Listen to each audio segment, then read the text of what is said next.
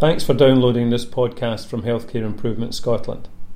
My name is Dr. Brian Robson and I'm the organisation's Medical Director. We regularly share new ideas and presentations from thought leaders in the fields of innovation, improvement, and integration. In this podcast, we hear from Sally Magnusson.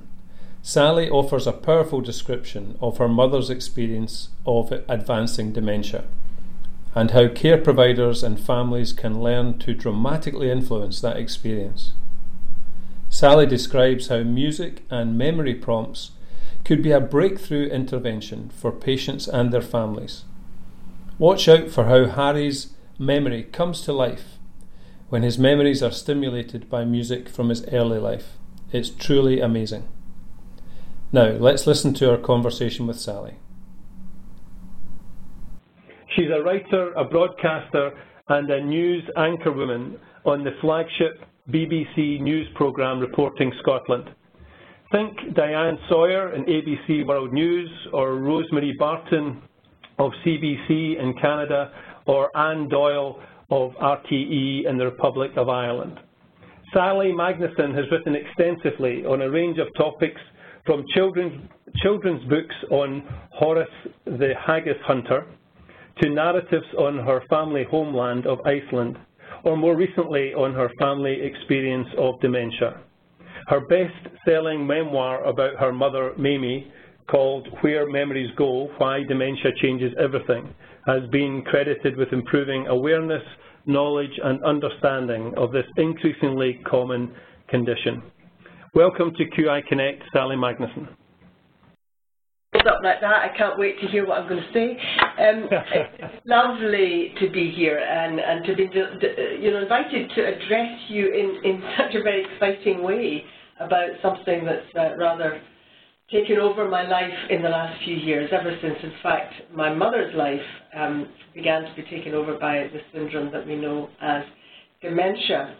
In 2014, as Brian was saying, I published the story of that dementia journey, where memories go, why dementia changes everything. And the reason I did that was to try and get across to policy and decision makers, to doctors and nurses and the institutions that train them, to politicians, to people within the caring professions, to academics, to those providing research grants, what this illness is actually like to live through as a person and a family. And I, I wanted to suggest that if only we can develop ways of caring which focus on the individual and on nurturing every person's continuing potential and on keeping them connected to themselves and their loved ones as imaginatively as possible, we ought to be able to make of the whole thing, difficult though this illness is, something much less bleak and frightening I wanted to help people to understand better how much families like mine long for healthcare professionals to work more effectively with each other and do more to come alongside them as partners in care. Families who nearly always know the patient best and in many cases are desperate to be able to support them better and keep them at home longer. My book and also the charity Playlist for Life, which I'll talk about in a moment, was born out of frustration over the times that this just didn't happen in the care of my mother. Being rushed into hospital with a broken hip, for instance, confused and anxious about where she was and all the strangers around her, but not allowed to have a daughter spend the night by her bedside, and at least partly as a result ending up with full-scale delirium and a bigger health problem than she came in with. Our final consultation in the memory clinic that, that is etched on my own memory told that since there were no drugs that could treat my mother's advancing condition, then there was nothing more that could be done. Nothing. Leaving us with nowhere to go and no props to hold on to. Now, the psychiatrist concerned, I have to make this absolutely clear, was in no sense a bad doctor, actually a very nice one. Merely one working within a system that placed, as far as I could see, no emphasis on getting to know my mother and finding imaginative ways of bolstering the strength that remained to her, affirming the life that still flamed within her, or encouraging her family in their devoted but often inept attempts to look after her. There she is there. My mother Mamie was a former journalist and writer, hands-on mother of five, feisty, daring, smart, someone who made a later career of public speaking and uh, was the first to describe herself as a bit of a show-off. Dementia changed her, but she remained, and I came to believe this very strongly, she remained uniquely, if not wholly, herself to the end of her life. An individual with continuing likes and dislikes and tastes and prejudices and affections and hopes, and for a long time, if we were ready to see them and to find them and to celebrate them, skills. In the course of about 12 years, the mixture of Alzheimer's and vascular dementia, that was her particular lot, affected that witty, confident, breezy, laid-back personality. It stole her ability to express herself. For a writer, it was tough. But right to quite close to the end of her life, and this is very common with dementia, there were continuing joyous flashes of sharp wit and breathtaking discernment. And in her case, uh, I always love to remember this undiminished pleasure in puns. I remember very close to the end of that long dementia journey, saying to her one day, the last time she'd ever managed to, or we'd managed to get her to, to my house, and she was sitting with her head in her hands virtually. Um, we knew we weren't going to be able to bring her here again, but I said to her, Mum, would you like some music to make your spirits soar? She just looked up and said dryly, now, would that be S-O-A-R or S-O-R-E? there you go. Not many months to go with her dementia, and she could still do that. On a walk along the track at home one afternoon, again well into her dementia experience, I stopped to tie her coat more firmly against the sharp, sharp autumn breeze. The belt was too tight, and she was she was sort of trying to fiddle with it. And I said, I can unloosen it if you like. She looked up calmly. You know there's no such word as unloosen, don't you? I murmured under my breath, not so daft, are you? Which she parried immediately with, as you may have thought, hitherto. One of those carefully literate constructions in which she took continued pleasure. For me, trying to help my mother to live as well as possible with dementia to the end of her life amid much that was, frankly, intensely difficult as time went on, was about finding ways of continuing to connect with her. And to do that, I had to turn my own thinking around in so many ways. Mostly, like other families, I think I did it too late, because nobody told me what might lie ahead, what would be the next hurdle once we'd mastered this one, what not to do and say and assume. Nobody said, look, yes, yes, of course, there's progressive damage occurring to your mother's brain, and her functionality is reducing all the time, and she keeps repeating herself, and so on. But have you any idea how much of her brain is still intact? Did you know, this is what I'd like to have heard, that even in people who live with severe cognitive disability, there are millions and millions of neurons in the brain still working perfectly well? Did you know about the extraordinary fireworks that goes off in our brains when we tap a foot to a piece of familiar music? which the most profoundly cognitively impaired and apparently out of it people will do, giving the lie to the idea that this person is somehow already gone. Have you considered not only what dementia is stealing, but how much it's left intact for now? Shall we think together about ways in which this particular individual, your mother, might be helped to use what remains to her to make her life a bit better? What a difference that would have made to our family and our lives and our mother's life. My mother, who was a, a, remarkable wordsmith in her way, described the feeling of having dementia as being on a long road, getting further and further away from myself. We, her family, wanted to know how to meet her on that road, how to walk it with her, how to find ways of letting her flourish along the way, how to understand the landmarks we'd be meeting as we clocked up the miles. Instead of that, it seemed to us that all the social and medical supports at that time, and, and things have improved since then, but at that time conspired only to put her in a box marked dementia and keep her there. Some of you may be familiar with the, uh, the American surgeon Atul Gawande's book, Being Mortal, which is not about dementia at all, actually, but, but about how, in his opinion, Doctors have lost their way, rather, in seeing medical treatment as the answer to everything. He concludes with the uncompromising statement, we've been wrong about what our job is in medicine. We think our job is to ensure health and survival, but really it's larger than that. It's to enable well-being. And well-being is about the reasons one wishes to be alive. I believe there's much that can be done to make people on the long dementia journey wish to be alive, rejoice even to be alive at times.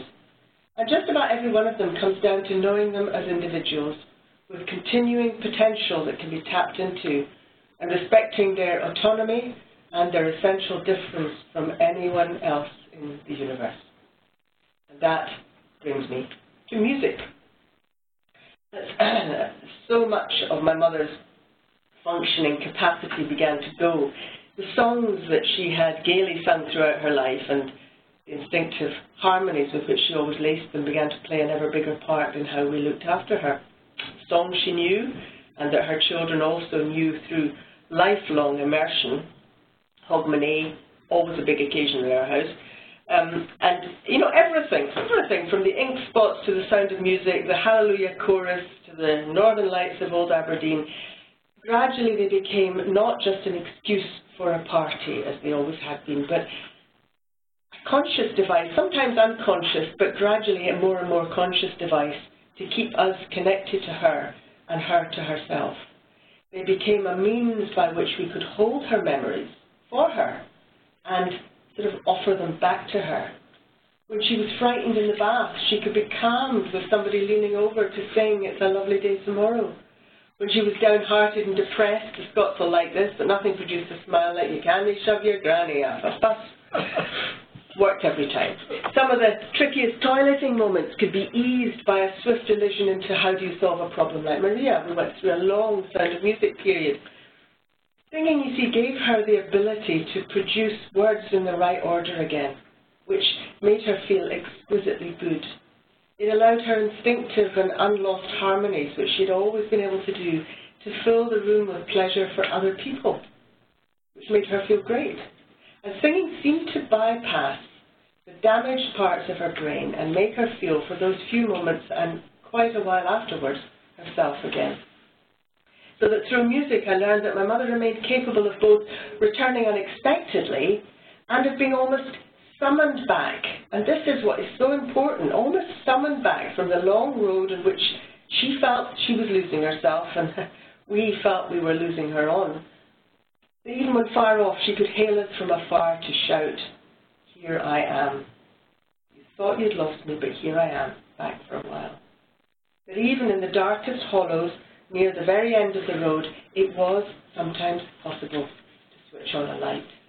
Those old songs made her feel safe in a world that had become literally unrecognizable and among people she could no longer quite place. Right to the end of her life, it seemed to bring her alive.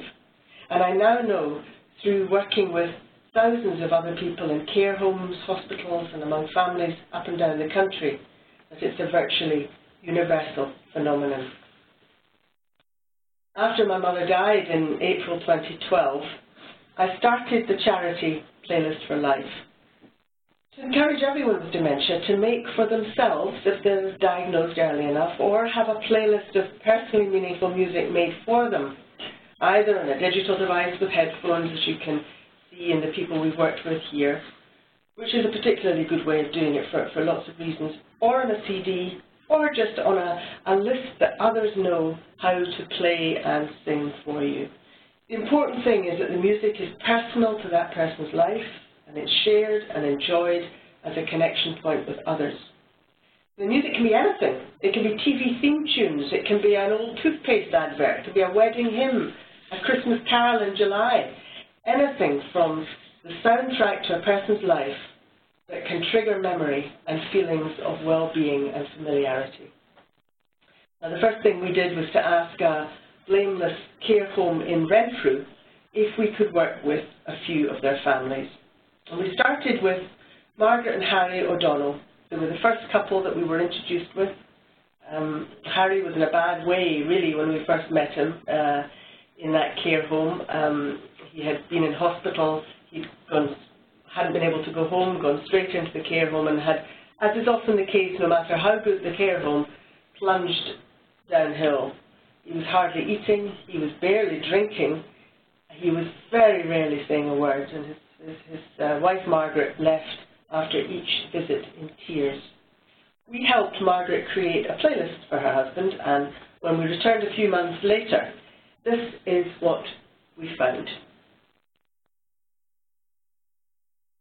I just, I mean, I am so enthusiastic about it. I think it's fabulous.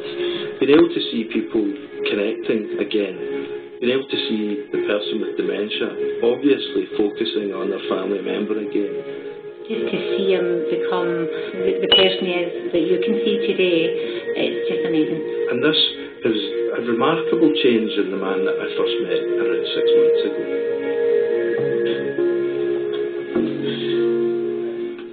Harry came into us, he was quite a withdrawn, retracted um, gentleman, very pleasant, very nice, but he, he lacked the ability to be able to interact with anybody. He wasn't eating, wasn't drinking, couldn't get a spoon in his mouth. We wouldn't have gave tuppence for him at that time. Margaret got really upset, used to leave crying all the time, um, which upset us.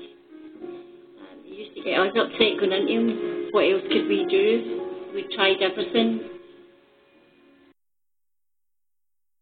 Gradually, as we began to introduce Harry's playlist to him, he began to tap his hands, uh, tap his feet, and obviously was engaging with the music. And then he began to use words again. And this surprised not just me, but his wife. And gradually, what we've seen over the last few months of introducing Harry's playlist to him is he's changed dramatically. To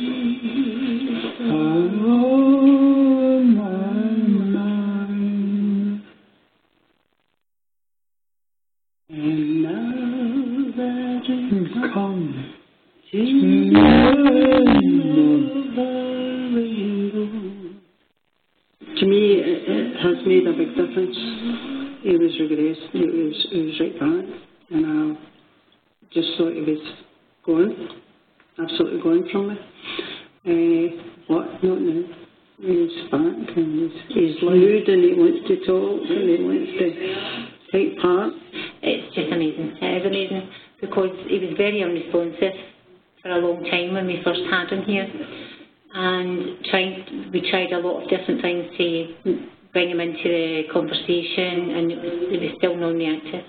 And just lately, because of the music, definitely because of the music, he has become the person he was before. Mm-hmm. This is what Harry and I used to dance to when we met. Yeah. We used to dance to this one when we met, didn't we? Yeah. At the singles club. Oh, I, I, aye. Mm-hmm. You used to sing this, didn't you? I see it. Mm-hmm. I see, aye. and that's when I fell for you, isn't it? That's, It's been wonderful to watch the transformation from Harry from being somebody with a really severe dementia. He still has a severe dementia, but the fact that he can now interact with his wife when the music is on, he sings along, he sings along very unprompted, doesn't really need a lot of um, encouragement to do it, and he's got a smile that would break hearts. It's absolutely amazing. Tell me this, can, can you be sure that the kind of transformation that you're describing is actually down to the personal playlist for life that was introduced? Without a doubt, without a shadow of a doubt, because it's very specific music for him. Now, before we could possibly have looked at some of the, the medication that Harry would have been on um, to brighten him up a little bit, to maybe try to get him to interact a bit more. It's so much better than a chemical chemical intervention. Um, that this doesn't cost anything to do, and we've got Harry back for nothing. When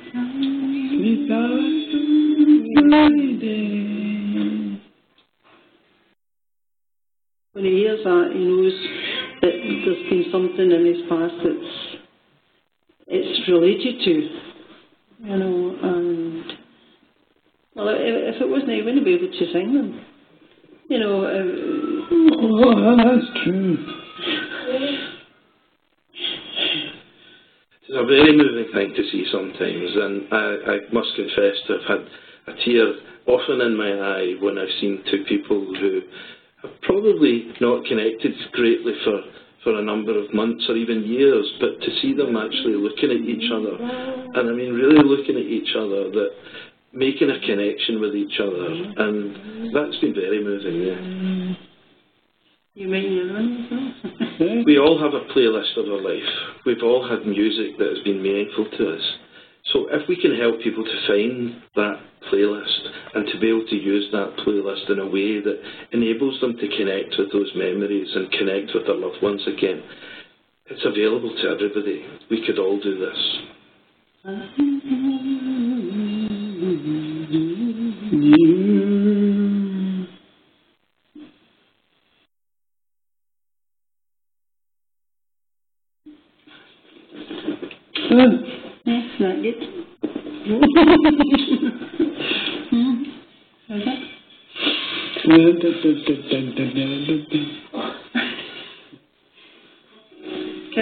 Night, Sergeant Major, a bit different.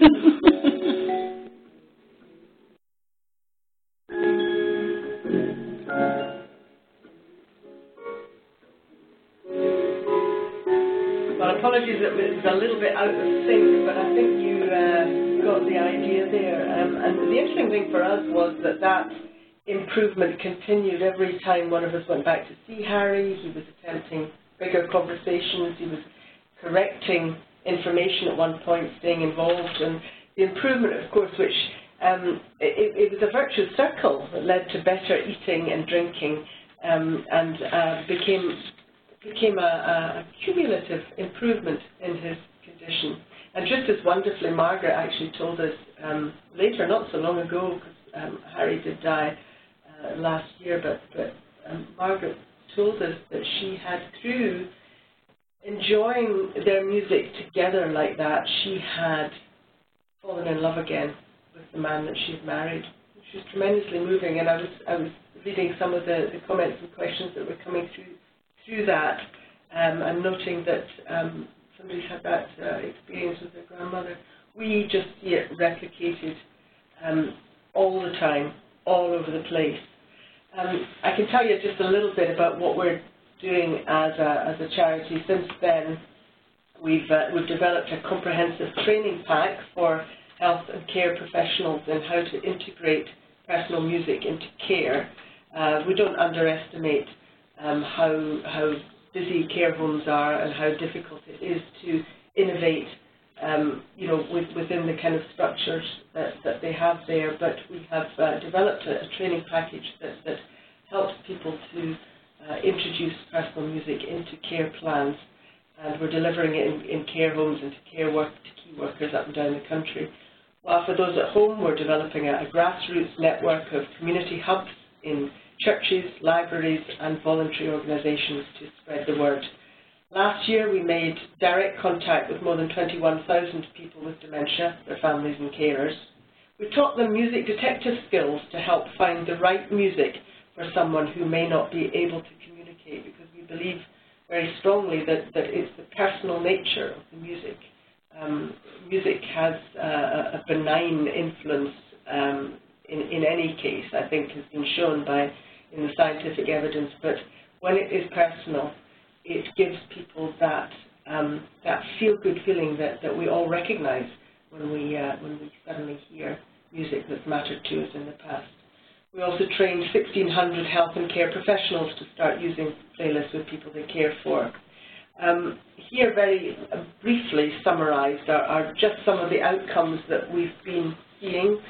People with uh, dementia, uh, first key outcome here really is that, that more and more people with dementia, this plague of our times, are able to access their memories, or at least the feeling of happiness and rootedness that goes along with them. And this helps to restore, for periods at a time, their sense of identity and belonging, reduces their isolation and enhances their well-being. Our evaluations also describe cases, and I noticed that this was mentioned um, in, in the conversation, um, they also describe cases of improved continence and suggest a reduced number of falls. It's fascinating to see this, that this is being researched uh, in other places now because it's something that we, we have noticed, but we haven't um, been able to do any more than sort of preliminary evaluations on. Um, we have two PhDs on the effect of Playlists for Life in care homes being done now, uh, one at the University of the West of Scotland and one at Glasgow Caledonian University. But the evidence in front of our eyes is so overpowering that already physicians in Scotland are beginning to prescribe a personal music intervention in place of drugs for agitation where appropriate. Not long ago we learned that a, a GP practice in Kirkintilloch, which is a small town near Glasgow, had begun this kind of prescription in one of the care homes that Playlists for Life has trained in how to embed it into a care plan. And the GPs did that because they saw the effect it was having on their patients. Um, a patient in Lillyburn care home who's been on two doses of a very strong sedative, lorazepam, every day for agitation, which is about 60 a month, that's a lot, was given her own music instead at the times that staff knew that she struggled and when she might normally have been expected to need a sedative.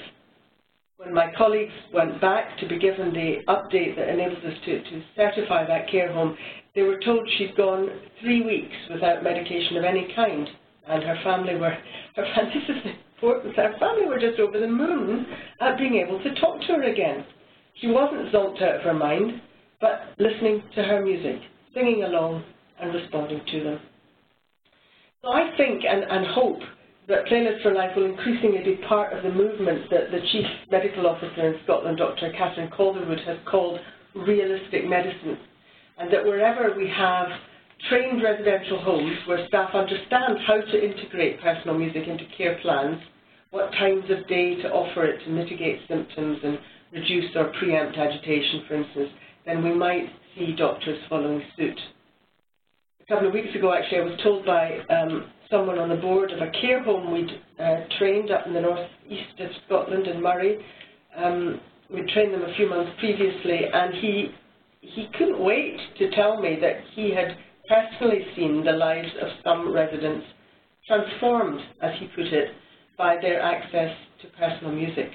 Now, I have to say that transformation is not a word I use much myself in relation to dementia. I'm cautious about hyperbole at the best of times, and my own experience taught me that while my mother could well seem transformed one day, we could just as easily find her transformed right back the next.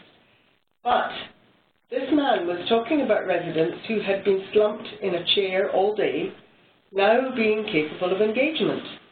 Dull eyes brightening, dead feet tapping. It seemed to him like a transformation. And it's the same effect, I think, as I um, described earlier as being like the switching on of a light. The second group to benefit are, we find, family carers.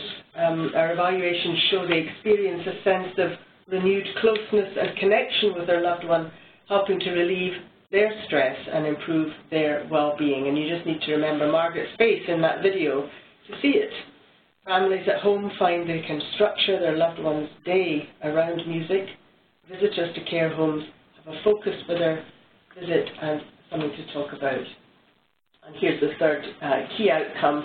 Care staff and health professionals are better able to provide person-centred care that recognises individual needs and preferences of people with dementia, thereby reducing people's loneliness and indeed improving their own self-esteem and enjoyment of their work. This is something we hear again and again, and, and it's self-evident in a way. It's more rewarding to look after someone you feel you can actually make smile, whose agitation you can reduce without just handing out drugs, who make you feel that your job is worth it.